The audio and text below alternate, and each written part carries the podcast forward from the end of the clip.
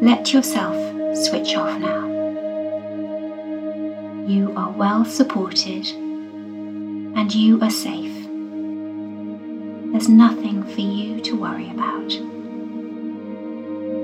Nothing for you to do except enjoy being in your bed. The day has passed. This is the time for rest Have a yawn and a stretch. You are preparing yourself for sleep. All is well, and God is with you.